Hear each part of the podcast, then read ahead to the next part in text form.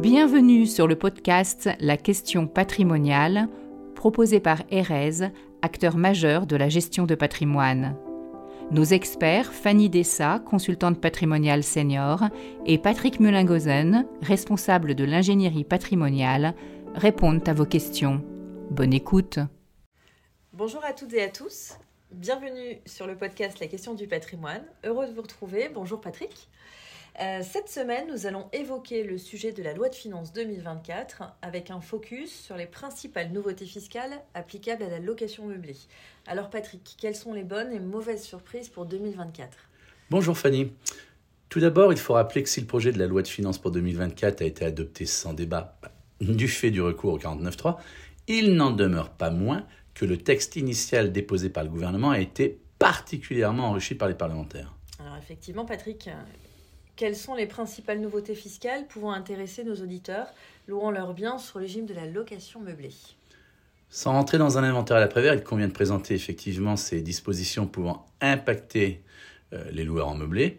En fait, nous avons deux principales mesures plus ou moins importantes. D'accord, euh, qui sont? La première mesure met un coup d'arrêt à l'interprétation qui pouvait être faite sur l'éligibilité de l'activité de loueur meublé au pacte du trail. Patrick, euh, on va s'arrêter un moment. Euh, peux-tu nous rappeler succinctement ce qu'est le pacte du trail, s'il te plaît? Bien sûr, Fanny. Le pacte du trail est un régime de faveur visant à favoriser la transmission d'entreprise en accordant une exonération partielle de droits de donation et de succession à hauteur de 75% de la valeur des titres transmis. Cela étant, cet avantage qui est subordonné à la signature d'un engagement collectif puis individuel de conservation, le fameux pacte du trail, mmh. est réservé exclusivement aux entreprises qui exercent une activité soit industrielle, commerciale, artisanale, agricole, libérale. Une activité opérationnelle en mmh. fait. Ceci exclut de fait les activités concernant la gestion de son propre patrimoine, financier ou immobilier. Pourtant, la jurisprudence euh, a remis en cause cette interprétation faite par l'administration fiscale, non? Effectivement, Fanny. Et c'est bien parce que la jurisprudence ouvrait la porte à l'application du pacte Dutreil à l'activité de location meublée, bah, dénaturant ainsi l'esprit de ce régime de faveur, que la loi de finances à légaliser la doctrine administrative existante en excluant clairement les activités de location meublée du champ d'application du pacte du trail. Merci Patrick pour cette précision euh, très importante. Euh, et tu nous parlais donc d'une seconde mesure concernant la location meublée. Quelle est-elle? Alors la seconde mesure qui traite de l'aménagement du régime fiscal des meublés de tourisme est un peu plus problématique. C'est-à-dire?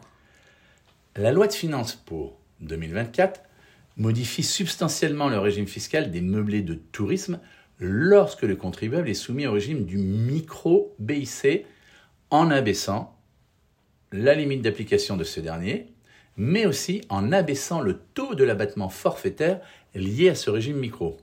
Auparavant, le régime micro-BIC s'appliquait de plein droit, donc euh, automatiquement à défaut d'option pour le régime réel, au titre d'une année aux contribuables exerçant une activité de location meublée lorsque le chiffre d'affaires hors taxe n'excédait pas 188 700 euros pour les meublés de tourisme classés et 77 700 euros pour les autres activités de location meublée. Le texte, repris à l'article 45 de la loi de finances pour 2024, a instauré un alignement du régime micro pour les meublés de tourisme non classés sur celui du régime micro-foncier, beaucoup moins favorable, à savoir une limite de 15 000 euros. Euh, du coup, quel type de logements sont visés? Sont visés par cette modification les villas, euh, appartements, studios meublés, à l'usage exclusif du locataire, offerts à la location à une clientèle de passage qui n'y élit pas son domicile, mais qui effectue un séjour euh, bah, qui se caractérise par une location euh, soit à la journée, à la semaine ou au mois. Donc si j'ai bien compris, et pour résumer tes propos, il résulte donc de ces nouvelles dispositions que les lois en meublé de tourisme non classés ne relève plus de plein droit du régime micro-BIC, dès lors qu'il dépasse euh, les fameux 15 000 euros hors taxe de chiffre d'affaires. Exactement, Fanny. Mais, d'où la problématique, l'application de ces nouvelles règles était assez floue quant à la date d'entrée en vigueur de la réforme.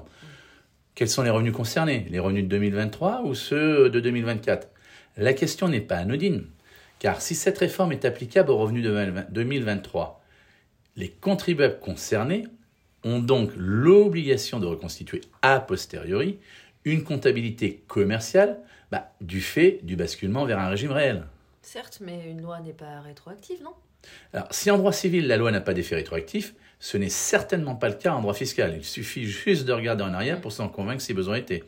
Mais heureusement, l'administration fiscale, suite à ce flou, et ce afin de limiter les conséquences d'une application rétroactive de ces mesures à des opérations préexistantes, a précisé récemment qu'il serait possible, au libre choix du contribuable naturellement, de continuer d'appliquer les règles antérieures à la loi de finances 2024 sur leurs revenus de location meublée perçus, et ce exclusivement, en 2023. Cette tolérance est, donc la bienvenue.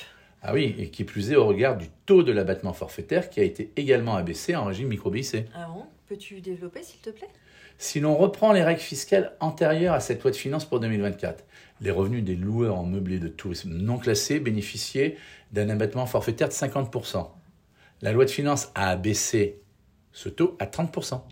Ah oui, donc euh, en pratique, euh, l'administration a aligné le micro BIC sur le micro foncier euh, s'appliquant aux locations nues. Donc les contribuables ont intérêt à opter pour l'application des règles de 2023. Tout à fait, s'il s'agit de revenus issus de la location de meublés de tourisme non classés.